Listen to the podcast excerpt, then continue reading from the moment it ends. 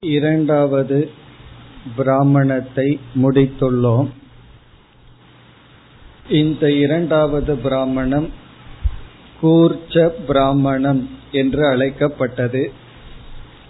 இதில் விஸ்வ தைஜச பிராஜ்ய துரிய தத்துவம் முறையாக அறிமுகப்படுத்தப்பட்டது. விஸ்வனை அறிமுகப்படுத்தும் பொழுது இந்தோ வை நாம ஏஷக. தக்ஷிணே அக்ஷன் புருஷக என்று கூறப்பட்டது. இந்தக என்றால் அனைத்தையும் பிரகாசப்படுத்துபவன். காரணம் விஸ்வன் தான் இந்த அகில உலகத்தையும் பிரகாசப்படுத்திக் கொண்டிருக்கின்றான். இந்த விஸ்வன் வைஸ்வானரனிடமிருந்து வேறுபடாத தத்துவம். இப்படிப்பட்ட விஸ்வன் இந்திரன் என்று அழைக்கப்படுகின்றான். அதாவது தன்னுடைய உண்மையான சொரூபத்தை காட்டிக் கொள்வதில்லை. தன்னுடைய வெளிப்பாட்டை காட்டாமல் மறைந்திருக்கின்ற தத்துவம் என்று தேவர்கள் பிரத்யக்ஷ துஷக என்று சொல்லப்பட்டது. இதுல பல பொருள்கள் உண்டு. ஒன்று இந்த விஸ்வந்தா வைஸ்வானரன் என்பது நமக்கு ரகசியமாக இருக்கின்றது. இரண்டாவது இந்த பிரபஞ்சத்தில் ஒவ்வொரு சக்திகளும் வெளிப்பாடுகளும் ஒவ்வொரு தேவதைகளால் செய்யப்பட்டு வருகின்றது. அவைகளெல்லாம் நமக்கு மறைந்து தெரியாமல் தேவ ரகசியம் என்று சொல்வோம். தெரியாமல் இருக்கின்றது. அதாவது இயற்கையில் உள்ள பல நியதிகள் ரகசியமாகவே இருக்கின்றது. பிறகு அடுத்த மந்திரத்தில் தைஜசன் அறிமுகப்படுத்தப்பட்டது. இந்த தைஜசன் இங்கு ஹிரண்ய கர்ப்பனிடமிருந்து வேறுபடாததாகவே அறிமுகப்படுத்தப்பட்டு தைஜசனுடைய அன்னம் என்ன என்று கேட்டால் எப்படி ஸ்தூல சரீரத்துக்கு அன்னமோ அதே போல மனதிற்கு அன்னம் எது என்றால் நம்முடைய உணவினுடைய சூக்ம அம்சம் என்று சொல்லப்பட்டது. உண்மையில் ஐந்து இந்திரியங்கள் வழியாக எதை கொடுக்கின்றோமோ அது நேரடியான அன்னம். இருப்பினும் நம்முடைய உணவினுடைய சூக்ம அம்சமும் நம்முடைய குணத்தை நம்முடைய மனதை நிர்ணயிக்கும்.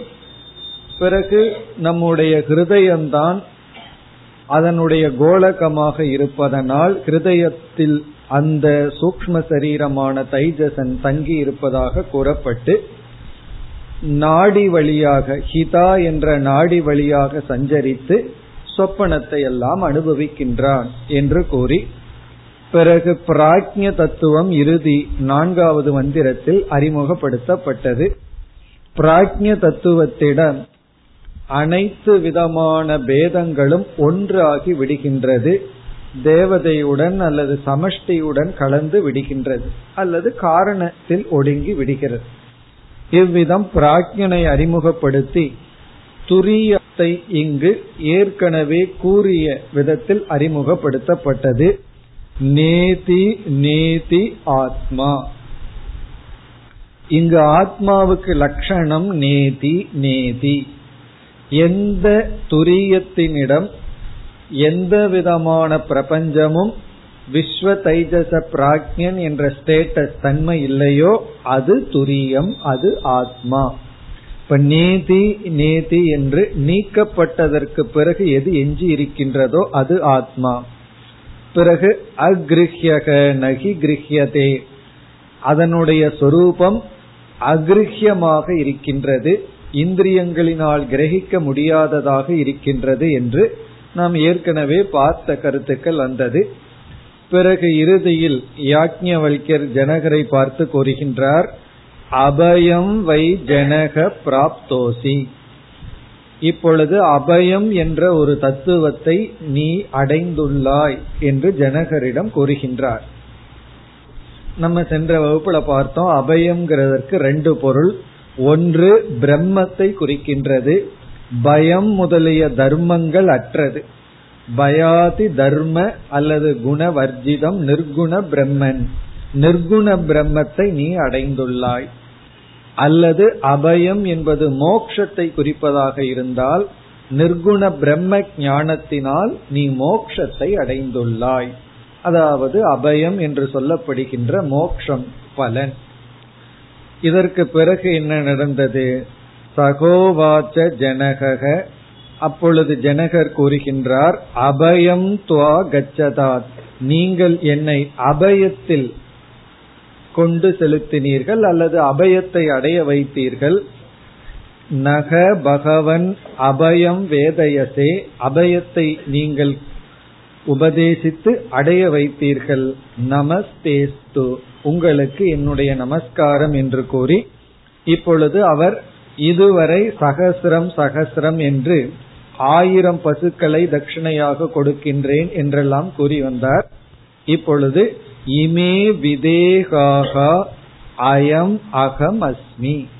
இந்த விதேகத்தையே நான் தட்சிணையாக கொடுக்கின்றேன். பிறகு யோசித்து பார்க்கிறார் இந்த ஜடமான ராஜ்யத்தை நாம் தட்சிணையாக கொடுப்பது மிக குறைவு என்று உணர்ந்து அகம் அயம் அஸ்மி நான் உங்களுக்கு தாசனாக வருகின்றேன்.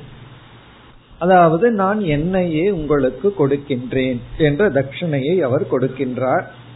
நாம் சென்ற வகுப்பில் இந்த தட்சிணையை பற்றிய விசாரத்தில் இருந்தோம். இங்கு வந்து நாம் எதை தட்சிணையாக கொடுக்க வேண்டும் அல்லது கொடுப்போம் என்றால் நாம எதை மதிக்கின்றோமோ அதைத்தான் கொடுக்க வேண்டும் அதைத்தான் கொடுப்போம். அதை கொடுத்தார்தான் தட்சிணை என்று பெயர். நமக்கு நம்மிடம் சில பொருள் இருக்கு. அது நமக்கு பயனில்லாம இருக்கு. அதை கொடுக்கறதெல்லாம் உண்மையான தட்சிணை அல்ல. அது நம்மை நாம் ஏமாற்றி கொள்வது.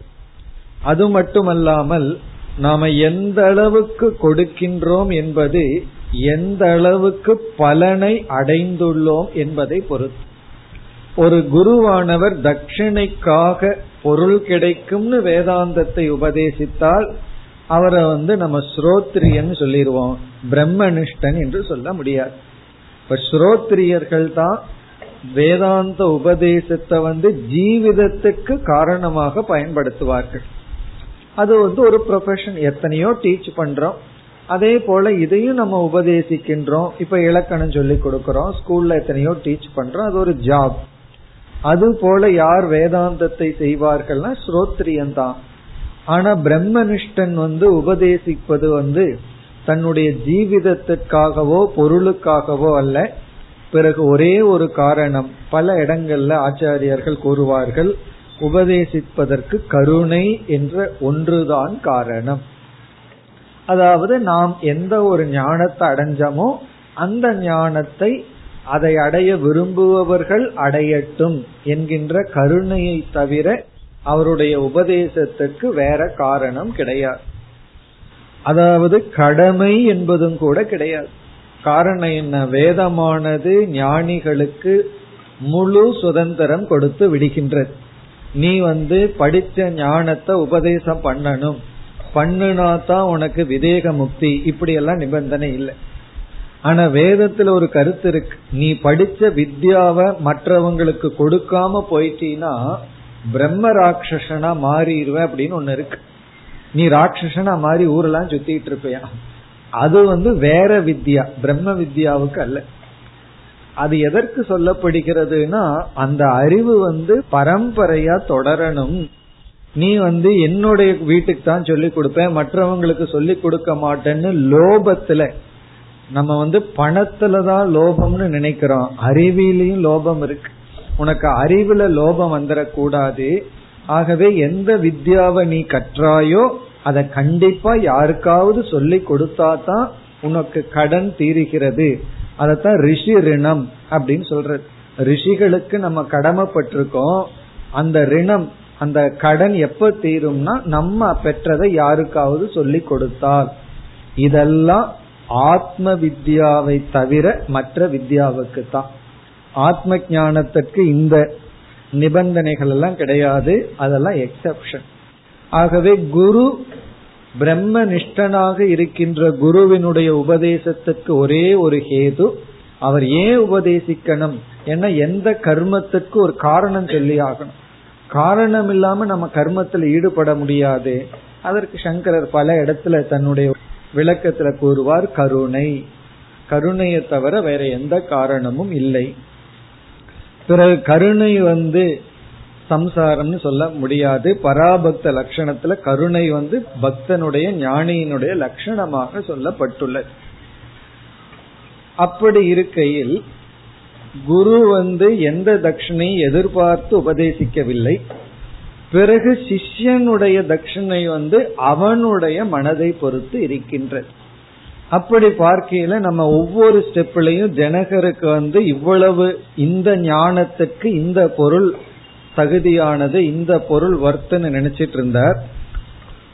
பிரம்ம ஞானம் வந்தவுடன் அவரை அறியாமல் தேசத்தையும் கொடுக்கின்றார் தன்னையும் கொடுக்கின்றார். இது எதை குறிக்கின்றது என்றால் ஒன்று ஜனகருக்கு இந்த ஞானம் வந்துள்ளதுங்கிறத குறிக்கின்றது. இரண்டாவது ஞானத்தினுடைய பலன் தியாகம். ஞானத்துக்கு என்ன பலன் அப்படின்னு சொன்னா ஒன்று நிவிருத்தி இனி ஒன்று தியாகம். இந்த ஞானம் வர வர நம்மை எரியாமல் நிவிருத்தி நமக்குள் ஏற்படும். அதெல்லாம் ஞானத்திற்கான லிங்கம் அடையாளம். இனி ஒரு அடையாளம் வந்து தியாகம். இந்த தியாகம்ங்கிறது ரெண்டு இடத்துல இருக்கு. ஞானத்தை அடையிறதுக்கு முன்னாடி செய்யற தியாகம் ஞானத்தினுடைய விளைவாக வருகின்ற தியாகம். இப்ப ஞானத்திற்கு முன்னாடி செய்யற தியாகம் வந்து ஞானத்துக்கான சாதனையில் ஈடுபடுவதற்காக. அந்த சாதனையில ஈடுபடணும்னா அபரிகிரகம் எல்லாம் சொல்லப்பட்டிருக்கு. அதிகமான பொருளை கையாண்டுட்டு இருந்தோம்னா நமக்கு அதுலேயே யோகக்ஷேமத்துல மனசு போயிரும். ஆகவே சில பொருள்களை எல்லாம் துறக்கணும் பொறுப்புகளை துறந்து நம்ம என்ன செய்யணும்? விசாரத்துல ஈடுபடணும்னு ஒரு தியாகம் பண்ணுவோம். நம்ம பெரிய பொறுப்புல இருப்போம் அல்லது பொருள் இருக்கும். அதெல்லாம் நம்ம ஏன் துறக்கிறோம் அப்படின்னா ஞானத்துக்காக. அது ஒரு தியாகம். பிறகு ஞானம் வந்தவுடன் நம்மை எரியாமல் அனைத்து பொருள்கள் மீதும் உள்ள பற்று நம்மிடமிருந்து நீங்கிவிடும். இது வெளி தோற்றத்துல கண்டுபிடிக்கவே முடியாது. அவர்கள் வந்து பொருளை கையாண்டு கொண்டிருப்பார்கள். ஆனா உள்ள வந்து பற்றில்லாமல் இருப்பார்கள். இத நம்மனு ஏமாற்றி கொள்ள கூடாது நானும் பொருளை கையாண்டுட்டு இருக்கேன். பற்று இல்லை அப்படின்னு ஏமாற்றி கொள்ள கூடாது அது வந்து கடைசி ஸ்டேஜ் அது. அது ஆரம்பத்திலேயே இருக்காது. அதுக்கு தான் சொல்வார்கள் ஒரு ஒருத்தர் வந்து படகுல போயிட்டு இருந்தாராம் அவர் வந்து இந்த வெள்ளி பாத்திரம் அது கமண்டலத்தை வெள்ளியில வச்சிருந்தாரா யாரோ கொடுத்திருக்காங்க வச்சிருக்காரு. இனி ஒருவர் கிரகஸ்தன். அவன் வந்து பித்தளை வச்சிருக்காராம். இப்ப இந்த சுவாமிய பார்த்து சொன்னாரா உங்களுக்கு வந்து பற்று இருக்கு. நீங்க வந்து என்ன விட அதிக லக்ஸுரியா இருக்கீங்கன்னு சொல்லி. அவர் சொன்னாரா உண்மைதான். நீ பித்தளைய வச்சிருக்க நான் வெள்ளிய வச்சிருக்கேன். ஆனா ஒரே ஒரு வித்தியாசம் இதை நான் எப்ப வேணாலும் தண்ணியில போடுவேன்னாரா போடுங்க பாக்கலான்னாராம் போட்டாராம். இவனுக்கு பயம் இவனது வாங்கி போட்டுருவாங்களோன்னு பிடிச்சிட்டானா அப்படி இதுதான் உண்மையிலேயே ஒரு பொருள் மீது பற்று இருக்கா இல்லையா அப்படிங்கறத நமக்குள்ள வந்து எப்படி டெஸ்ட் பண்ணிக்கணும்னா இந்த நொடியில இந்த பொருளை நான் இழந்து விடுகின்றேன் அப்படின்னு நினைச்சு பார்க்கணும். ஆத்மார்த்தமா நினைச்சு பார்க்கணும். நம்மையே ஏமாற்றாம நினைச்சு பார்க்கணும். இந்த பொருள் இல்லாமல் நான் அப்படின்னு நினைச்சு பார்த்து அதே சந்தோஷம். அந்த பொருள் இருக்கும்போது என்ன நானோ அதே நான் இருக்க முடிஞ்சதுன்னா உண்மையிலேயே அந்த பொருள் மீது நமக்கு பற்று இல்லை என்பது உறுதியாகும். இது மற்றவர்களுக்கு தெரியாது. ஏன்னா இது ஞான பலனாக வருகின்ற ஆழ்ந்த மனதிற்குள் இருக்கின்ற ஒரு உணர்வு. அதுதான் ஞானத்தினுடைய பலன். அதனுடைய வெளிப்பாடுதான் இவர் வந்து விதேகாக இந்த ராஜ்யத்தையே கொடுக்கின்றேன். உண்மையிலேயே யாஜ்யவல்யருக்கு ராஜ்யம் வேண்டான்னு இவருக்கு தெரியும். பிறகு இவரை அறியாம நான் ராஜ்யத்தையே கொடுக்கிறேங்கிற சொல்லினுடைய தாற்பயம் உள்நோக்கு என்னவென்றால் இவருக்கு ஞான பலன் ஞான பலத்தினுடைய விளைவாக தியாகம். பிறகு அடுத்தது அயமகமஸ்மின்னு சொல்ற நான் என்னையே கொடுக்கின்றேன் அப்படின்னு சொல்றார். அதுவும் எதை குறிக்கின்றது என்றால் இவருடைய அந்த அகங்காரமானது நீங்கியுள்ளது என்பதை குறிக்கின்ற பொருளை கொடுக்கிறதே பெரிய விஷயம். அவ்வளவு சுலபமா யாரும் மற்றவர்களுக்கு பொருளை கொடுத்து விட மாட்டார்கள். அதைவிட பெரிய விஷயம் நம்முடைய அகங்காரத்தை கொடுப்பது நம்முடைய சேவையை கொடுப்பது. எல்லோருமே சேவை செய்வதற்கு அவ்வளவு தூரம் தயாராவதில்லை.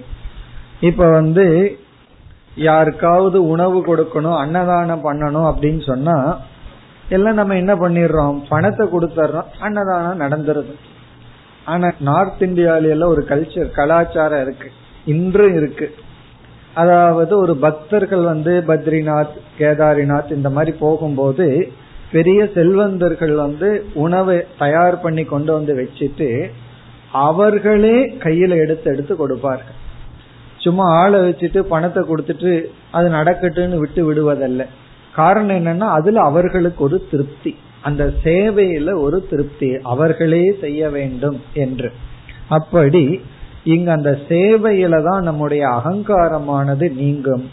பொருளை கொடுக்கிறது ஒன்று. அதற்கு மேல் சேவையை நாம் கொடுத்தல். அதுதான் இங்கு ஜனகருக்கு தன்னை அறியாமல் வந்துள்ளது. அயம் அகமஸ்மி. நான் உங்களுக்கு சேவகனாக இருக்கின்றேன். இப்ப என்னை நீங்கள் பயன்படுத்துங்கள். ஒரு சர்வெண்ட போல நீங்கள் பயன்படுத்துங்கள். இது வந்து ஞானத்தினுடைய விளைவாக வருகிறது. ஞானத்துக்கு முன்னாடியும் சேவை தேவை. ஞானத்துக்கு பிறகும் அது வந்து ஒரு ஞானத்தின் பலனாக வருகின்ற இதெல்லாம் தான் லிங்கம் அப்படின்னு சொல்றது அடையாளம்னு சொல்றது. ஒரு குரு வந்து எந்த அடையாளத்தை வச்சுட்டு சிஷ்யனுடைய மனப்பக்குவத்தை புரிந்து கொள்வார் அப்படின்னு சொன்னா சமிப்பாணிகிங்கிற இடத்துலயும் ஒன்னு இருக்கு. இவன் ஞானத்துக்கு தயாரா இருக்கான் சேவை மனப்பான்மையோட வந்திருக்காங்கிறதுலயும் சேவை இருக்கு. இந்த வார்த்தையை வைத்துக்கொண்டு யாக்ஞவல்யர் உணர்வார் ஜனகர் பயனடைந்துள்ளார். அதனாலதான் குரு வந்து பிரம்மனிஷ்டனா இருக்கின்ற குரு ஹண்ட்ரட் பர்சன்ட் சிஷ்யர்களிடமிருந்து எதிர்பார்க்க கூடாதுன்னு ஏன் உணர்கிறார் என்றால் அவர்கள் பயன் அடைந்திருந்தால் இயற்கையாக அவர்கள் வந்து சேவைக்கு முன் வருவார்கள். பயன் அடையவில்லை என்றால் முன் வர மாட்டார்கள். பயன் அடையாதவர்களிடம் நாம் அவர்களிடமிருந்து சேவையை எடுத்துக்கொள்வது தவறு. காரணம் என்ன? பயன் அடையாதவர்களிடம் நாம எப்படி அவர்களிடம் சேவை எதிர்பார்க்க முடியும்? அப்படி நினைத்துதான் வந்து குருவுக்கு எந்த எதிர்பார்ப்பும் சிஷ்யர்களிடம் வருவதில்லை. பயனடைஞ்சா அது இயற்கையா வரும். பயன் அடையலினா வராது. பயன் அடையாதவர்களிடம் நாம சேவையை எதிர்பார்த்து சேவையை நாம எடுத்துக்கொள்வது தவறு. ஏன்னா அது ஒன்வே ஆயிரும். ஆகவே இங்கு வந்து யாக்ஞவல்யர் ஜனகருடைய இந்த வாக்கியத்திலிருந்து என்ன புரிந்துள்ளார்னா ஜனகர் பயனை அடைந்துள்ளார். இந்த ரெண்டும் இருக்கு. ஞானத்துக்கு முன்னாடியும் தியாகமும் இருக்கு சேவையும் இருக்கு. ஞானத்துக்கு பிறகும் தியாகமும் உண்டு சேவையும் உண்டு. அத குருவுக்கு அந்த சேவை தேவையா இல்லையா பயன்படுத்துறாரா பயன்படுத்தலையா அல்லது இவர் உண்மையிலேயே சேவை பண்றாரா இந்த இதுக்கெல்லாம் முக்கியத்துவமே கிடையாது. அந்த மனநிலை தான் முக்கியம். உண்மையிலேயே ஜனகர் வந்து யாக்ஞவல்கருக்கு சேவை பண்ண வேண்டிய தேவை யாக்ஞவல்கருக்கு இல்லாமல் இருக்கலாம். ஆனால் அந்த மனநிலை தான் இங்கு முக்கியம். நமக்கு வந்து சேவை பண்ற மனநிலை வந்தா போதுமே தவிர உண்மையிலேயே சேவை பண்ணித்தான் ஆகணும். ஸ்தூலமா வெளிப்படணுங்கிற அவசியம் கிடையாது. வாய்ப்பு இருந்தா வெளிப்படலாம். வாய்ப்பு இல்லை அப்படின்னா அந்த மனநிலையே நமக்கு போதும். இவ்விதம் இந்த இரண்டாவது பிராமணம் முடிவடைகின்றது இனி நாம் மூன்றாவது பிராமணத்திற்கு செல்கின்றோம் முதல் மந்திரம் जनकं ख वैतेकम् याज्ञवल्क्यो जगाम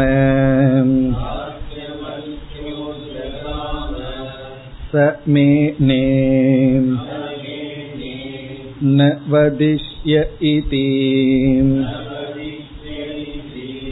अतः यज्जनकश्च वै देहक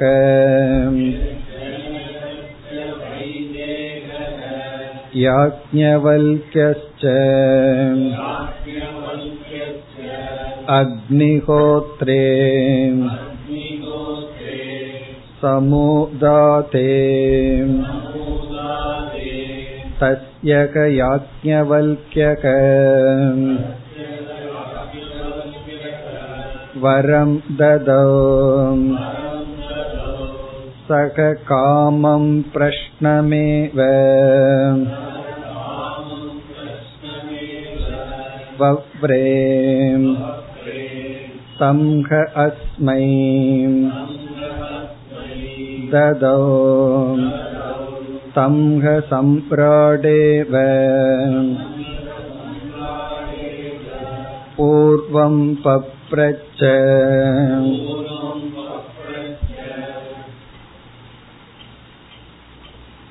இந்த மூன்றாவது பிராமணத்துக்கு ஸ்வயம் ஜோதி பிராமணம் என்பது பெயர் ஸ்வயம் ஜோதி பிராமணம் இது ஒரு பெரிய பிராமணம். முப்பத்தி எட்டு மந்திரங்கள் இந்த பிராமணத்தில் அடங்கி உள்ளது. நாம் பிருகதாரண்யக்க உபனிஷத்தில் இரண்டே பிராமணங்கள் தான் பார்க்க போகின்றோம். விஸ்தாரமாக. அதற்கு பிறகு ஓரிரு வகுப்புல மீதி ரெண்டு அத்தியாயம் சாரத்துல முடிக்க போறோம். அப்படி பார்க்க போற இரண்டு பிராமணத்தில் இது ஒன்று அடுத்த பிராமணம் ஒன்று. அதுலேயும் இதுதான் பெரியது. ஸ்வயம் ஜோதி பிராமணம் அடுத்தது ஷாரீர பிராமணம்னு அதுல கொஞ்சம் இருக்கு. அதிகமாக அந்த பிராமணத்திலையும் இல்லை. ஆகவே நம்ம பெரிய ஒரே ஒரு பிராமணன் தான் பார்க்க போகின்றோம். அதுதான் இந்த ஸ்வயம் ஜோதி பிராமணம்.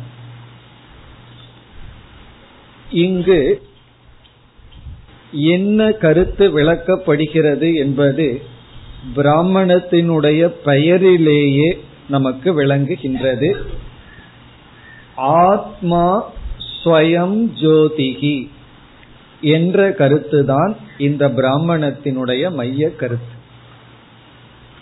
ஆத்மா ஸ்வயம் ஜோதிகி அதனாலதான் ஸ்வயம் ஜோதி பிராமணம் என்று பெயர். இங்கு ஜோதிகி என்ற சொல்லுக்கு சைத்தன்ய சொரூபம் என்பது பொருள். ஜோதினா லைட் அப்படின்னு அர்த்தம். வெளிச்சம் லைட். அது ஒரு எக்ஸாம்பிள். உதாகரணம் தான் ஒளி லைட். இங்க வந்து ஜோதிங்கிறது சைத்தன்யம். சில இடங்கள்ல பார்த்தோம் அப்படின்னா ஒளியானது தனக்கென்று இருக்காது. மற்றதிடம் ஒளிய வாங்கி அது ரிஃப்ளெக்ட் தான் பண்ணும். இப்ப இரவுல சந்திரனை பார்க்கிறோம். அந்த சந்திரனுடைய ஒளியானது சுயமாக இல்லை. பிறகு அந்த ஒளி எது? சூரியனுடைய பிரதிபிம்பம். சூரியன் வந்து அதுல படுது. அதுல இருந்து ஒரு வெளிச்சத்தை நம்ம பார்க்கிறோம். ஆனா சூரியன் வந்து யாரிடமிருந்து ஒளியை வாங்கி விளக்குகிறதுனா அது இயற்கையாகவே ஜோதியாக இருக்கின்றது. அப்படி ஆத்மா சைத்தன்ய சொரூபம் என்றால் எங்கிருந்து ஆத்மாவுக்கு இந்த சைத்தன்யம்ங்கிறது வந்தது? இப்ப உடல் வந்து சேத்தனமா இருக்கு மனசு வந்து ஜடமா இல்லாம சேத்தனமா இருக்கு அறிவு சுரூபமா இருக்கு. அதை நம்ம எல்லாம் என்ன சொல்றோம்? ஆத்மாவிடம் இருந்து அது ரிஃப்ளெக்ட் ஆச்சுன்னு சொல்றோம். சந்திரனிடம் இருக்கின்ற ஒளியை போல மனதிடம் இருக்கின்ற ஒளி வந்து ஆத்மாவிடம் இருந்து வந்ததுன்னு சொல்றோம். இனி ஆத்மாவுக்கு எங்கிருந்து வந்ததுன்னு சொன்னா அதுதான் முதல் சொல் ஸ்வயம் ஜோதிகி ஸ்வயம் ஜோதி என்றால் எங்கிருந்தும் இந்த சைத்தன்யம் வரவில்லை. அதுவே சைத்தன்ய சுவாவமாக இருக்கின்றது. ஸ்வயமாக சைத்தன்ய சொரூபம். ஸ்வயமாக தானே அறிவு சொரூபமாக ஞான சொரூபமாக இருக்கிறதே தவிர ஆத்மாவிடம் இருக்கின்ற சைத்தன்யம் எதனிடமிருந்தும் வரவில்லை. இதத்தான் நம்ம பார்க்க போகின்றோம். இந்த பகுதியில் அவஸ்தாத்ரய விசாரம் நடக்க இருக்கின்றது அவஸ்தாத்ரய விசாரம் நடக்க இருக்கின்றது. பொதுவாக நம்ம வந்து ஜாகிரத் சொப்னம் சுஷுப்தின்னு மூணு அவஸ்தையை எடுத்துட்டு விசாரம் பண்ணுவோம். இங்கு ஜாகிரத் அவஸ்தையில் ஆரம்பிக்கப்பட்டு முக்கியமாக சொப்ன அவஸ்தை எடுத்துக்கொள்ளப்பட இருக்கின்றது சொப்ன அவஸ்தை அதிகமாக எடுத்துக்கொள்ளப்படுகிறது அதற்கு பிறகு சுஷுப்தி அவஸ்தையும் எடுத்துக்கொள்ளப்படுகின்றது ஜாகிரத அவஸ்தை வந்து சில மந்திரங்கள் தான். மிக குறைவாக எடுத்துக்கொள்ளப்பட்டு சொப்பனமும் சுஷுப்தியும் அதிகமாக எடுத்துக்கொள்ளப்படுகிறது கனவு பிளஸ் ஆழ்ந்த உறக்கம். நம்ம ஆழ்ந்த உறக்கத்தை அதிகமாக எடுத்துட்டு விசாரம் எல்லாம் பண்ணியதே கிடையாது. உபனிஷத்திலையும் பல இடங்கள்ல பிராக்ஞன்னு வந்தா காரணம் சமஷ்டின்னு சொல்லி விட்டுருவோம். ஆனா இங்குதான் சுசுப்தியானது எடுத்துக்கொள்ளப்பட்டு அதன் மூலியமா பெரிய விசாரங்கள் எல்லாம் நடைபெற இருக்கின்றது ஆகவே இங்க சங்கரர் எப்படி அறிமுகப்படுத்துகிறார் அவஸ்தாத்திரய விசாரத்தின் மூலமாக தர்க்கத்தை பிரதானமாக வைத்துக்கொண்டு தர்க்க சகாயேன. தர்க்கத்தையே சகாயமாக பயன்படுத்தி மூன்று அவஸ்தைகளில் குறிப்பாக சொப்பன அவஸ்தையும் சுஷுப்தி அவஸ்தையும் கனவும் ஆழ்ந்த உறக்கத்தையும் பிரதானமாக எடுத்துக்கொண்டு ஆத்மாவினுடைய சொரூபமானது விளக்கப்படுகிறது. தர்க்க பிரதானமாக. சரி ஆத்மாவினுடைய எப்படிப்பட்ட சொரூபங்கள் எல்லாம் இந்த இரண்டு அவஸ்தைகளினுடைய துணையை கொண்டு விளக்கப்படுகிறது என்றால் இப்பொழுது நம்ம வரிசையா பார்ப்போம். எட்டு சொரூபத்தை இப்பொழுது நாம் எடுத்துக்கொள்வோம். இந்த எட்டு விதமான ஆத்மாவினுடைய சொரூபம் அவஸ்தாத்திரய விவேகத்தின் மூலமாக அவஸ்தாத்திரயம்னு சொன்னாலும் கூட உண்மையிலேயே அவஸ்தா துவயம்தான் சொப்பனம் சுஷுப்தி இந்த ரெண்டு அவஸ்தையை பயன்படுத்தி இப்ப நாம பார்க்க போகின்ற எட்டு விதமான சொரூபம் நிலைநாட்டப்பட இருக்கிறது. என்ன இது பெரிய பிராமணமா இருக்கிறதுனால உள்ள போயிட்டோம்னா நம்ம எங்க இருக்கோம் என்ன பண்றோம்னு மறந்துடுவோம். அதனாலதான் ஆரம்பத்திலேயே நம்ம என்ன பண்ண போறோம் எதை நிலைநாட்ட போறோம்னு பார்த்துட்டோம்னா நமக்கு தெரிஞ்சிடும் இந்த பிராமணத்துக்குள்ள இந்த கருத்தை தான் நம்ம பார்க்க போறோம் அப்படின்னு சொல்லி இப்பொழுது அந்த எட்டு சொரூபத்தையும் வரிசையாக பார்ப்போம். முதல் சொரூபம் இந்த ஆத்மா எல்லாமே ஆத்மாவினுடைய சொரூபம். ஆத்மா ஷரீர வியதிரிக்தம் ஷரீர வியதிரிக்தம் ஷரீர வெதிரிக்தம் என்றால் ஸ்தூல சூக்ம சரீரங்களுக்கு அப்பாற்பட்டது. ஷரீர வெதிரிக்தம்னா வேறானது. நாம் உண்மையிலேயே ரெண்டு அவஸ்தையை தான் எடுத்துக்க போறோம். கனவு ஆழ்ந்த உறக்கம். இந்த ரெண்டு அவஸ்தையை எடுத்துட்டு தர்க்கத்தின் மூலமா அனுமானத்தின் மூலமா முதலில் நிலைநாட்டப்பட இருப்பது ஷரீர வெதிரிக்தம். ஆத்மா ஸ்தூல சரீரத்திலிருந்தும் சூக்ம சரீரத்திலிருந்தும் வேறானது. இந்த ரெண்டு சரீரங்களும் பிறகு காரண சரீரமும் அதற்குள் இருக்கு. இந்த மூன்று சரீரங்களும் ஆத்மாவினுடைய சொரூபம் அல்ல இரண்டாவது கருத்து சுத்தத்துவம். ஆத்மா சுத்தம் தூய்மையானது. சுத்தத்துவம். இப்பொழுது நம்முடைய உடல் இருக்கு. இந்த உடல்ல வந்து அசுத்தம்னு ஒண்ணு படிக்கிறது. நம்ம அதை தூய்மைப்படுத்துறோம். ஆகவே உடல் ஒண்ணு இருக்கு. அந்த உடல்ல உடலுக்கு வேறாக ஒன்று அசுத்தம்னு ஒண்ணு இருக்கு. அந்த அசுத்தம் உடல்ல படும் பொழுது நம்ம இந்த உடலை தூய்மைப்படுத்துறோம். ஆகவே நம்முடைய உடலானது அசுத்தத்துடன் சேரும் வாய்ப்புடன் படைக்கப்பட்டுள்ளது.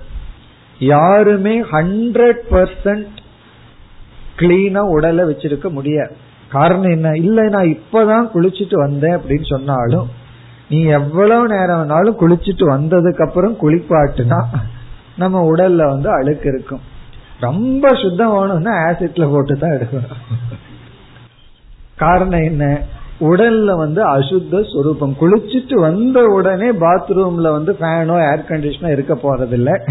வேர்வை வந்துடும் அசுத்தம்ங்கிறது உடலினுடைய சுவாவமாவே இருக்கு. விளக்கப்பட இருக்கின்றது. மூன்றாவது ஸ்வயம் ஜோதி சொரூபம். அதுதான் இந்த பிராமணத்தினுடைய தலைப்பே ஸ்வயம் ஜோதி சொரூபம். இதுக்கெல்லாம் ஜாகிரத அவஸ்தை அவ்வளவு பயன்படாது. ஏன்னா மற்ற ஜோதிகளோடு கலந்து இருக்கு சொப்பன அவஸ்தையில தான் வேற ஜோதி கிடையாது. ஆனா அங்கேயும் வந்து ஏதோ ஒரு லைட் இருக்கு அப்படின்னா அந்த லைட் எங்கிருந்து வருதுன்னு சொல்லி நம்ம விசாரம் பண்ணி சொப்பனத்தின் மூலமாகத்தான் ஸ்வயம் ஜோதியை நிலைநாட்டுகின்றோம். ஏன்னா ஜாகிரத்துல ஆத்ம ஜோதியும் இருக்கு அனாத்ம ஜோதியும் இருக்கு. ஆகவே நமக்கு ஒரு சந்தேகம் வரலாம் உண்மையிலேயே அனாத்ம ஜோதியிலேயே தான் எல்லாம் நடக்குதான்னு சொல்லி. ஆகவே சொப்பனத்தை பயன்படுத்தி ஸ்வயம் ஜோதிங்கிறத நிலைநாட்ட போறோம். நான்காவது அலுப்த சக்தி மத்துவம் அலுப்த சக்தி மத்துவம் அலுப்த சக்தி. அலுப்தம் என்றால் லுப்தம்னா விட்டு போறது இல்லாம போறது. லுப்த சக்திமத் அப்படின்னு சொன்னா சக்தி இருக்கு ஆனா இடையில இடையில போய் போய் வரும். அது நம்ம பார்க்கிறோம். ஒருவர் ரொம்ப நல்லா இருப்பார். திடீர்னு மெலிஞ்சு கஷ்டப்பட்டுட்டு இருப்பார். என்ன ஆச்சுன்னு கேட்டா உடல்நிலை சரியில்லை டைபாய்டு வந்துடுது அது வந்துடுதுன்னு சொல்லி அந்த சக்தி லுப்தம் ஆயிரும் அதுக்கப்புறம் கொஞ்ச நாள்ல பார்த்தோம்னா பிரிஸ்கா மறுபடியும் ஓடிட்டு இருப்பார். மறுபடியும் அவருக்கு ஸ்ட்ரென்த் வந்துடும் அப்போ நம்மிடத்துல இருக்கின்ற சக்தி இருக்கே power power to speak power to see இதெல்லாம் என்ன அப்படின்னா ஒரு பீரியட்ல குறையும் அப்புறம் வரும் அப்புறம் குறையும் அப்புறம் தேய ஆரம்பிச்சுட்டே இருக்கும். இப்படி வந்து நம்மிடத்தில் இருக்கிற சக்தி அப்படி இருக்கு. ஆனா ஆத்மாவிடம் இருக்கிற ஒரு சக்தி இருக்கே. அந்த சக்தியை சைத்தன்யம்னே சொல்ல போறோம். அது வந்து அழுத்தம் அப்படின்னா என்றுமே குறையாத நீங்காத தேய்வில்லாத சக்தி சொரூபம். அதெல்லாம் நம்ம பார்க்க போறோம். இது வந்து வெறும் இன்ட்ரோடக்ஷன் தான். எல்லாம் ஒவ்வொன்றும் அனுமானத்தின் மூலமாவே நிலைநாட்ட போறோம். பிறகு ஐந்தாவது வந்து அசங்கத்துவம். அசங்கத்துவம். ஏதோடும் சம்பந்தப்படாதது. அதற்குள்ளேயே இருக்கும் ஆனா அதோடு சம்பந்தப்படாதது அதற்குள்ளேயே இருந்து கொண்டும் அதோடு சம்பந்தப்படாதது. இப்ப நம்ம பார்த்த இந்த ஐந்து கருத்தும் சொப்பனத்தை விசாரம் பண்ணி நம்ம அடைய போற கருத்து. சொப்பன விசாரத்துல இந்த ஐந்தையும் நம்ம நிலைநாட்ட போறோம். அதாவது கனவு அவஸ்தையை எடுத்துட்டே நாம இந்த ஐந்து தத்துவத்தையும் இனிமேல் பார்க்க போறோம். அதாவது சரீரத்திலிருந்து வேறுபட்டது சுத்தமானது ஸ்வயம் ஜோதி அழுத்த சக்தி மத்துவம் அசங்கத்துவம்.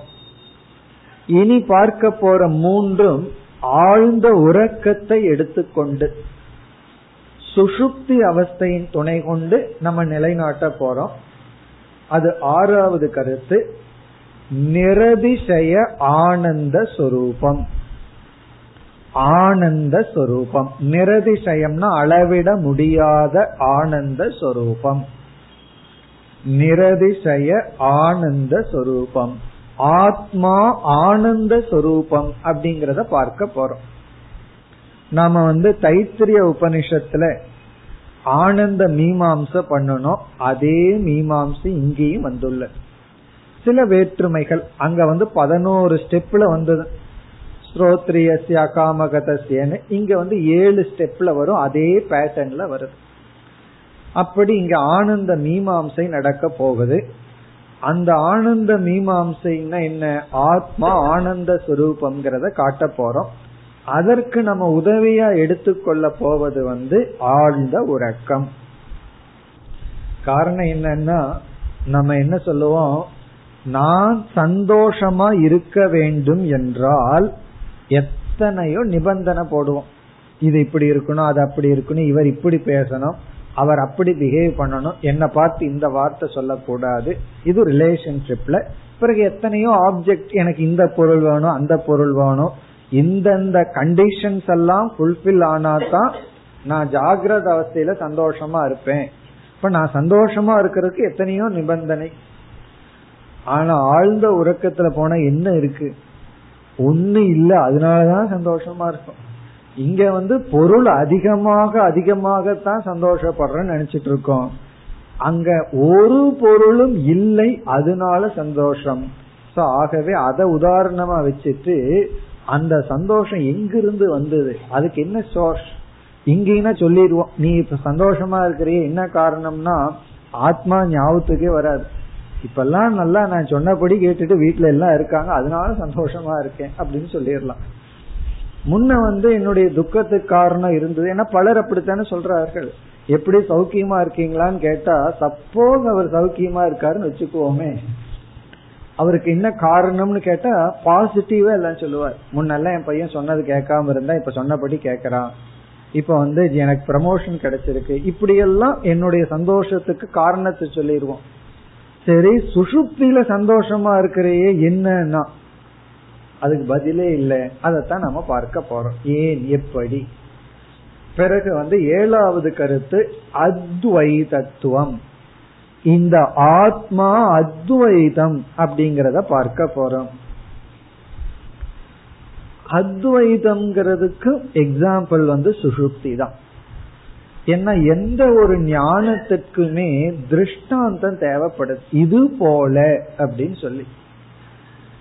துவைதிகளிடத்துல நம்ம என்ன சொல்றோம்? ஆத்மா அத்வைத சுரூபம் இரண்டற்றதுன்னு சொல்றோம். அவனுக்கு புரியவே மாட்டேங்குது. இருந்தாலும் எவ்வளவு முறை அவன் தூங்கி இருக்கான் இருந்தாலும் புரிய மாட்டேங்குது. நம்ம என்ன சொல்றோம்? உன்னுடைய தூக்கத்தையே எடுத்துட்டு பாரு. அங்க அத்வைதம் இருக்குன்னு சொல்லி ஆத்மாவினுடைய அத்வைத சொரூபத்தை நம்ம வந்து சுஷுப்தியினுடைய உதவி கொண்டு பார்க்க போறோம். பிறகு எட்டாவதாக திருஷ்டி அலோபக. திருஷ்டி அலோபம். திருஷ்டி அலோபம்னு சொன்னா சைத்தன்யம் என்றுமே அப்படியே இருக்கிறது. சைத்தன்யத்துக்கு உறக்கமில்லைன்னு அர்த்தம். திருஷ்டினா இந்த இடத்துல சைத்தன்யம். அலோபம் அப்படின்னு சொன்னா அது உறங்குவதில்லை. லோபம்னா விட்டு போறது. அலோபம்னா விடாமல் இருப்பது. சம்டைம்ஸ் சில டார்ச் அல்லது ஏதாவது ஒரு லைட்டை போட்டோம் அப்படின்னா இந்த கனெக்ஷன் ஒயர் கனெக்ஷன் லூஸா இருந்ததுன்னா கெட்டு கெட்டு எரியும். அதுக்கு தான் லோபம்ங்கிறது. லோபம்னா கெட்டு கெட்டு எரியுது ஆஃப் ஆய் ஆஃப் ஆய் வந்ததுன்னு சொன்னா லோபம்னு சொல்றது. நம்ம எலக்ட்ரிசிட்டி மாதிரி இந்த ஏரியாவில் அடிக்கடி அது லோபம் வரும். போய் போய் வரும். அப்படி எல்லாம் இல்லாம இந்த சைத்தன்யம் வந்து தொடர்ந்து எப்பொழுதுமே பிரகாசித்து கொண்டிருக்கிறது. இந்த சந்தேகம் வந்து சுசுப்தியில சைத்தன்யம் இல்லையே அப்படின்னு வரும்போது நம்ம சுசுப்தி எடுத்து விசாரம் பண்ணி அங்கும் சைத்தன்யம் லைட் அடிச்சுட்டே தான் இருக்கு. அதை பாக்குறவன கண்ணுதான் இல்லையே தவிர அங்கும் அந்த லைட் இருக்குன்னு நிலைநாட்ட போறோம். இவ்வளவு கருத்து என்ன பண்ண போறோம்னா சுஷுப்தி சொப்பனத்தை விசாரம் பண்ணி பார்க்க போறோம். பிறகு உபனிஷத்து வந்து சொப்பனத்தை ஜீவன் முக்திக்கே சொப்பனத்தில சுஷுப்திய வந்து ஜீவன் முக்திக்கே திருஷ்டாந்தமாக கூறி ஜீவன் முக்திய நம்ம ஒரு எக்ஸாம்பிள் வேணும்னா அது ஆழ்ந்த உறக்கம். எக்ஸாம்பிள் தான். எக்ஸாம்பிள் வந்து ஆழ்ந்த உறக்கம் எல்லாம் சொல்லி நமக்கு அந்த ஜீவன் முக்தியையும் விளக்க இருக்கின்றது. இப்ப இவ்வளவும் நம்ம இந்த ஸ்வயம் ஜோதி பிராமணத்துல பார்க்க போறோம். இப்ப உபனிஷத்து வந்து மீண்டும் ஒரு கதையை உருவாக்கி நமக்கு கருத்தை விளக்குகிறது. ஆகவே மீண்டும் ஜனகர் வர்றார் யாக்கியாவல்யர் வர்றார். இந்த பிராமணத்திலையும் அதே தான் அடுத்த பிராமணத்திலையும் ஜனகர் யாக்கியவல்யரே தான். இந்த ரெண்டு பிராமணத்துக்கு ஒரு கனெக்ஷன் இருக்கு. இந்த பிராமணத்தினுடைய இறுதியில ஒரு டாபிக் முடிஞ்சு அடுத்த பிராமணத்துல அது கொஞ்சம் தொடர இருக்கின்றது. ஆகவே இந்த ரெண்டு பிராமணம் மூன்று நான்கு வந்து தொடர்ச்சி என்றே எடுத்து கொள்ளலாம். மீண்டும் ஒரு கதையை கற்பனை செய்து ஜனகர் யாக்ஞவல்க பேசுறது போல ஆரம்பம் ஆகின்றது. ஏன்னா ஜனகர் எதுக்கு வரணும்? அவருதான் போன பிராமணத்திலேயே மோட்சத்தை அடைஞ்சிட்டாரே அப்படின்னு ஒரு சந்தேகம் நமக்கு வந்துடலாம் எதுக்கு அவர் கேள்வி கேட்கணும் அப்படின்னு சந்தேகம் வரலாம். ஆகவே நம்ம எப்படி புரிஞ்சுக்கிறோம்னா சங்கரர் சொல்றாரு வித்யாவை ஸ்துதி செய்ய ஒரு ஒரு நிமித்தம் வேணும் குரு சிஷ்ய நிமித்தத்துக்காக மீண்டும் ஜனகர் யாக்கிய வல்கியரே வருகிறார்கள் என்ற கருத்துடன் சங்கரர் வந்து அறிமுகப்படுத்துகின்றார். இப்ப இந்த முதல் மந்திரத்துல கதை தான். கதைனா குரு சிஷ்யர்களுடைய அறிமுகம்.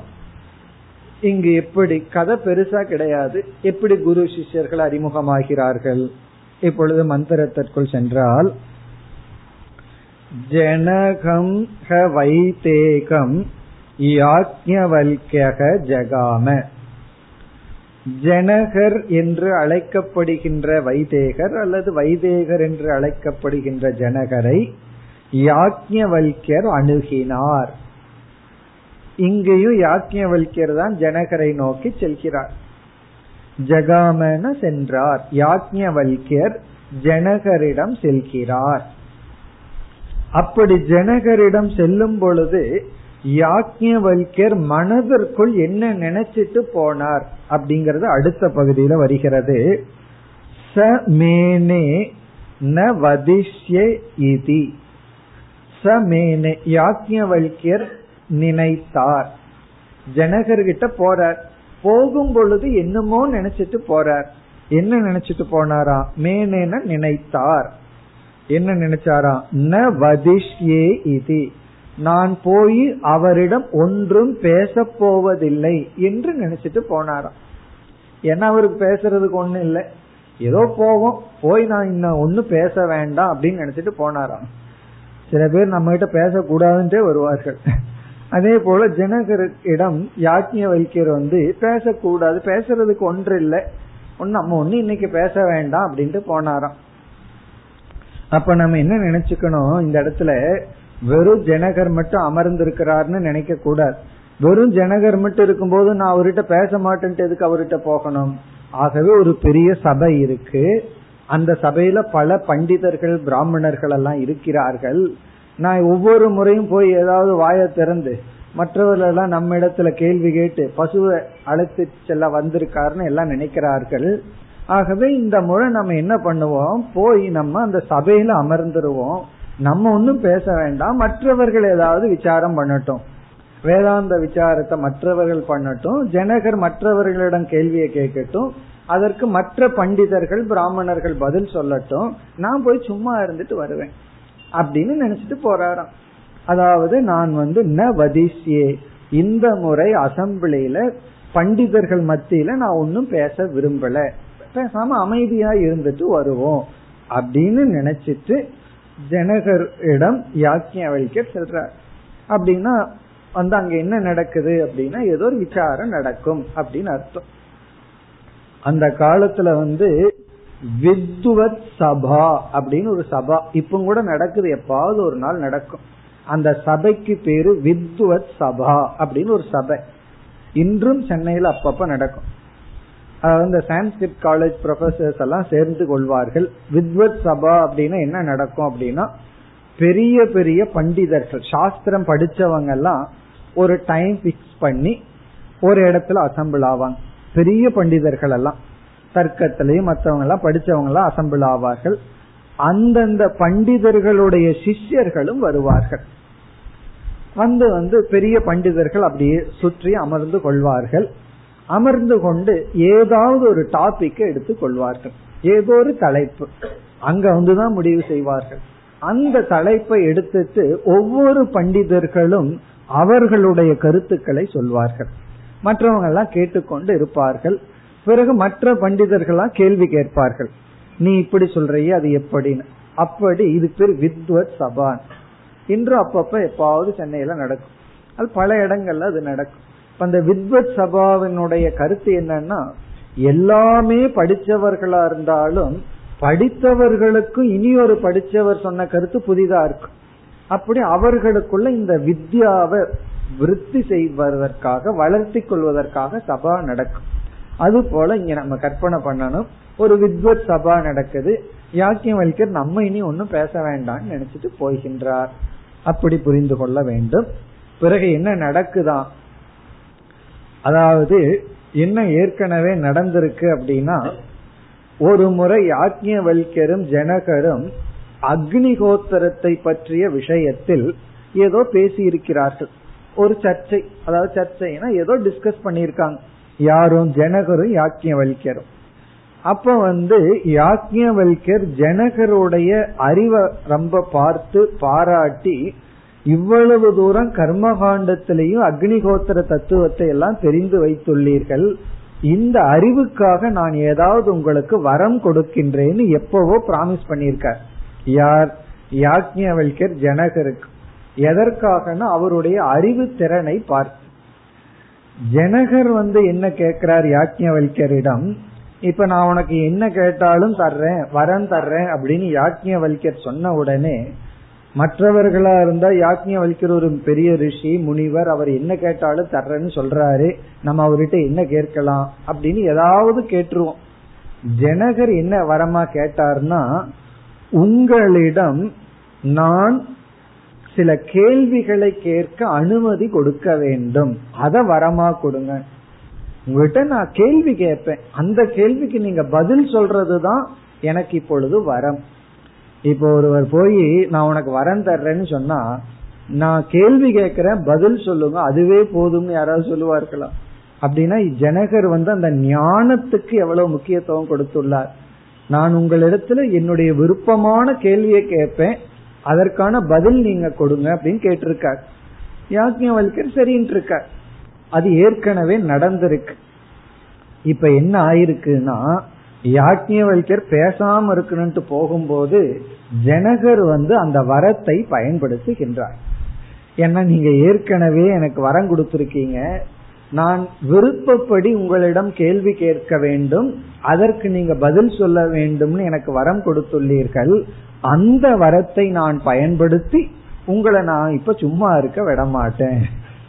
அப்படின்னா நான் இப்பொழுது கேள்வி கேட்பேன் நீங்கள் பேசியாக வேண்டும். என்று இவர் சொன்ன உடனே யாக்கியவல்கர் சரி கேள்வியை கேளுங்கிறார். உடனே ஒரு கேள்வி வருகிறது. அதற்கான பதில் இந்த சுயம் ஜோதி பிராமணம். இதுதான் கதை. மந்திரத்திற்குள் சென்றால் அதக எது ஜனகச்ச வைதேக ஜனகர் என்ற வைதேகர் யாக்ஞவல்கியஸ்ட யாக்ஞவல்யர் இருவரும் அக்னிகோத்ரே அக்னிகோத்திர விஷயத்தில் சமூதாதே சமூதாதே என்றால் டிஸ்கஷன் விசாரம் செய்தார்கள். அந்த இடத்துல என்னாச்சு? தஸ்மைக யாக்ஞவல்யக வரம் ததௌ. அப்பொழுது ஜனகருடைய அறிவு திறனை பார்த்து யாக்ஞவல்யக வரம் ததௌ. ஜனகருக்கு வரம் ஒன்றை கொடுத்தார். உன்னுடைய அறிவு மிகவும் நன்கு இருக்கிறது. ஆகவே நான் உனக்கு ஒரு வரம் தர்றேன் அப்படின்னு நீ என்ன வேண்டுமானாலும் என்னிடம் பெற்றுக்கொள். சக காம பிரஷ்னம் ஏவ வவ்ரே. அதாவது ஜனகர் நான் என்ன கேள்வியை கேட்க விரும்புகின்றேனோ அந்த கேள்வியை கேட்க நீங்கள் எனக்கு அனுமதி கொடுங்கள் அதுதான் உங்களிடமிருந்து நான் வரமாக பெற விரும்புகின்றேன். தம்க அஸ்மை ததோ. அந்த வரத்தை யாக்ஞவல்யர் ஜனகருக்கு கொடுத்து விட்டார். இப்போ ஒரு ஞானியிடம் போய் நீ என்ன வேணாலும் கேளு நான் உனக்கு வரம் தர்றேன்னு சொன்னா நான் கேள்வி கேட்கிறேன் அதுக்கு பதில் சொல்லுங்கன்னு யாராவது கேட்பார்களா? என்ன கேட்போம்? எனக்கு எத்தனையோ பிரச்சனை இருக்கு. அல்லது சில சித்திகள் வேணும். அதுக்கெல்லாம் தீர்வு காணுங்கன்னு தான் கேட்போமே தவிர சாதாரணமா நான் கேள்வி கேட்கிற அந்த கேள்விக்கு பதிலை சொல்லுங்கள் அறிவை கொடுங்கள்னு அவ்வளவு சுலபமா யாரும் கேட்டு விடுவதில்லை. இவர் கேட்டுள்ளார் அதையும் கொடுத்துள்ளார். இப்பொழுது கடைசியில் என்ன வருதுன்னா அந்த சந்தர்ப்பத்தை பயன்படுத்தி இப்பொழுது ஜனகர் யாக்கியவல்யரிடம் கேள்வியை கேட்கின்றார். அது இறுதியில் தம் சம்ராட் ஏவ பூர்வம் பப்ரச்ச பூர்வம்னா இதை முன்னிட்டு இவருக்கு கிடைச்ச இந்த வரத்தை முன்னிட்டு இப்பொழுது ஜனகர் யாக்ஞவல்யரிடம் கேள்வியை கேட்கின்றார். இதுதான் கதை. இதுல வந்து முதல் வரியில ச மேனே ந வதிஷ்யே அப்படின்னு இருக்கு. அது நம்ம வந்து ஒரு பொருள் பார்த்தோம். சக யாக்ஞவல்யக மேனே அப்படின்னா நினைத்தார் ந வதிஷ்யே நான் பேச மாட்டேன் என்று தனக்குள்ளேயே நினைத்தார் அப்படின்னு பொருள் பண்ணலாம். சில விளக்க ஆசிரியர்கள் இலக்கண ரீதியா இத வேற ரீதியா பொருள் சொல்கிறார்கள். சம் அனேன வதிஷ்யே அப்படி பொருள் சொல்கிறார்கள். அதெல்லாம் சமஸ்கிருதத்துல பிரிக்கிறது. ச மேனே ந வதிஷ்யேங்கிறத சம் அப்படின்னு எடுத்துட்டு அனேனன்னு பிரிச்சு இந்த ந வதிஷ்யேங்கிறத அனேனன்னு பிரிச்சா எப்படி பொருள் கிடைக்கும்னா ஜனகரிடம் நான் இப்பொழுது நன்கு பேச போகிறேன் ஜஸ்ட் ஆப்போசிட் மீனிங் நம்ம வந்து இதுல எந்த திருட்டுத்தனம் பண்ணல. இருக்கிறத மாறி பிரிச்சு பார்த்தாவே இப்படி மீனிங் கிடைக்குது நமக்கு. அதை நம்ம வந்து புதுசா வார்த்தையை சேர்த்துறதோ எடுக்கிறதோ ஒண்ணுமே பண்ணல. இதை மாற்றி போட்டோம்னா ஆப்போசிட் மீனிங்கே கிடைக்குது. அப்படியும் வந்து ஒரு பொருள் எடுத்துக்கொள்ளப்படுகிறது. அதாவது ஜனகரிடம் இப்பொழுது நான் பேச போகிறேன். இதற்கு முன்னாடி என்ன பொருள் கிடைச்சது? பேச மாட்டேன்னு நினைக்கிறாருன்னு பொருள் கிடைச்சது. இப்ப இவருடன் பேச போகிறேன். அந்த பொருள் ஏன் என்றால் இவருக்கு நான் வரம் கொடுத்திருக்கேன் அதனால நான் பேசி ஆகணும் அப்படி பொருள் எடுத்துக்கொள்ளலாம் சுரேஸ்வராச்சாரியார் அந்த பொருளை எடுத்துக்கொள்றார் சங்கரர் எல்லாம் நான் மேனேங்கிற பொருளை எடுத்துக்கிறார். பேச மாட்டேன்னு நினைச்சிட்டு தான் போறார். ஆனா வந்து அவருக்கு வரம் கொடுத்ததுனால பேசுகிறார். வேறொரு ஆசிரியர் என்ன எடுத்துக்கிறார்? நல்லா பேசுறேன் அப்படின்னு நினைச்சிட்டு தான் போனாராம். காரணம் என்னன்னா நான் வரம் கொடுத்திருக்கிறேனே. ஆகவே நான் வந்து அவருக்கு கேள்வி கேட்டால் அதற்கு பதில் சொல்வது கடமை இதெல்லாம் சும்மா கதையில வர்ற கருத்துக்கள் இனி என்ன கேள்வியை கேட்கின்றார் அடுத்த இரண்டாவது மந்திரத்தில் கேள்வியும் பதிலும் வருகின்றது இரண்டாவது மந்திரம் याज्ञवल्क्य किं ज्योतिः अयं पुरुष इति आदित्यज्योतिः सम्राट् इति को वाच आदित्येन एव अयं ज्योतिषा आस्ते पल्ययते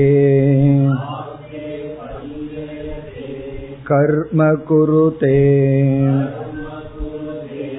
विपल्येति इति एवमेव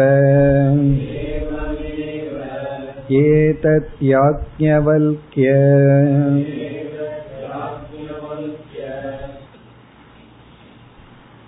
யாக்ஞவல்கிய ஜனகர் யாக்ஞவல்கியரை அழைத்து யாக்ஞவல்கியர் அவர்களே கிம் ஜோதிகி அயம் புருஷக? இதுதான் கேள்வி. மிக மிக சுருக்கமான அழகான கேள்வி. இந்த மாதிரி கேள்வி கேட்கணும்னாவே அதுக்கு ரொம்ப புத்தி வேணும் கேள்வியே இருக்கேன் சில பேர் கேள்வி கேட்கறேன்னு சொல்லிட்டு பதில் ஒரு நிமிஷத்துல சொல்ல முடியும். கேள்வியை வந்து முக்கால் மணி நேரம் கேட்பாரு அப்படியெல்லாம் இல்லாம கிம் ஜோதிகி அயம் புருஷக. மிக அழகா சுருக்கமான கேள்வி. அயம் புருஷக அப்படிங்கிறது ஜீவாத்மா இந்த ஜீவாத்மா கிம் ஜோதிகி எந்த ஜோதியினால் அவன் செயல்படுகின்றான். அதாவது எந்த ஜோதியினால் அனுகிரகிக்கப்பட்டவனாக அயம் புருஷக இந்த ஜீவாத்மா விவகாரம் செய்கின்றான் செயல்படுகின்றான். சுருக்கமா சொல்லணும்னா இந்த புருஷன் ஜீவாத்மா செயல்பட அவனுக்கு எது ஜோதி? ஜீவாத்மா செயல்படுவதற்கு ஜோதியாக இருப்பது எது? கிம் ஜோதிகி கிம் ஜோதிகி என்றால் கேன ஜோதிஷா கேன ஜோதிஷா. எந்த ஒரு ஜோதியின் மூலமாக அனுகிரகீதகசன் அனுகிரகிக்கப்பட்டவனாக எந்த ஒரு ஜோதியின் மூலமாக அனுகிரகிக்கப்பட்டவனாக அயம் புருஷக இந்த ஜீவன் விவகாரம் கரோதி. அப்பதான் வாக்கியம் ஃபுல்லாகுது கிம் ஜோதிகின கேன ஜோதிஷா எந்த ஜோதியினால் அனுகிரகிக்கப்பட்டவனாக அயம் புருஷக இந்த ஜீவன் விவகாரம் கரோதி. அவன் விவகாரத்தை செய்கிறான். இப்ப நம்மெல்லாம் விவகாரம் பண்றதுக்கு எது ஜோதியாக இருக்கிறது? இதுதான் கேள்வி. இப்ப நம்ம விவகாரம் பண்றோம். நம்ம விவகாரம் பண்றதுக்கு எது லைட்டா இருக்கு? எந்த ஜோதியினுடைய வெளிச்சத்தினுடைய துணை கொண்டு நம்ம எல்லாம் விவகாரம் பண்ண முடிகிறது? யாக்ஞர் வந்து ரொம்ப கிராஸ்ல ஆரம்பிக்கிறார். எப்படி பதில் சொல்றார்? ஆதித்ய ஜோதிகி சம்ராட் இதிகோ வாச்ச. பதில் என்ன? சம்ராட் ஏ ராஜா ஆதித்ய ஜோதிகி சூரியனுடைய ஜோதி. சூரியனுடைய ஜோதியினாலதான் நம்ம எல்லாம் விவகாரம் பண்ணிட்டு இருக்கோம் இப்ப நம்ம விவகாரம் பண்றதுக்கு என்ன ஜோதி காரணம்னா ஃபர்ஸ்ட் அதை அறிமுகப்படுத்துறார் ஆதித்யன். அப்படின்னா நம்ம பார்க்கிற இந்த பூலோகத்தை பிரகாசப்படுத்துகின்ற சன். சன் அப்படின்னு சொன்னா சூரியன். சூரியன் அறிமுகப்படுத்துகிறார். இதுவே அடுத்த கேள்விக்கு காரணமாகுது. அடுத்தது நீ என்ன செய்ய போறார்? சரி ஆதித்யம் போயிட்டா என்ன ஜோதின்னு கேட்க போறார். இப்படியே வரப்போகுது. இத வந்து இவர் எஸ்டாப்ளிஷ் பண்ண போறார். இந்த சூரியனுடைய ஜோதியினாலதான் ஒருவன் வந்து எல்லா விதமான விவகாரமும் செய்கின்றான் என்பது அடுத்த பகுதி.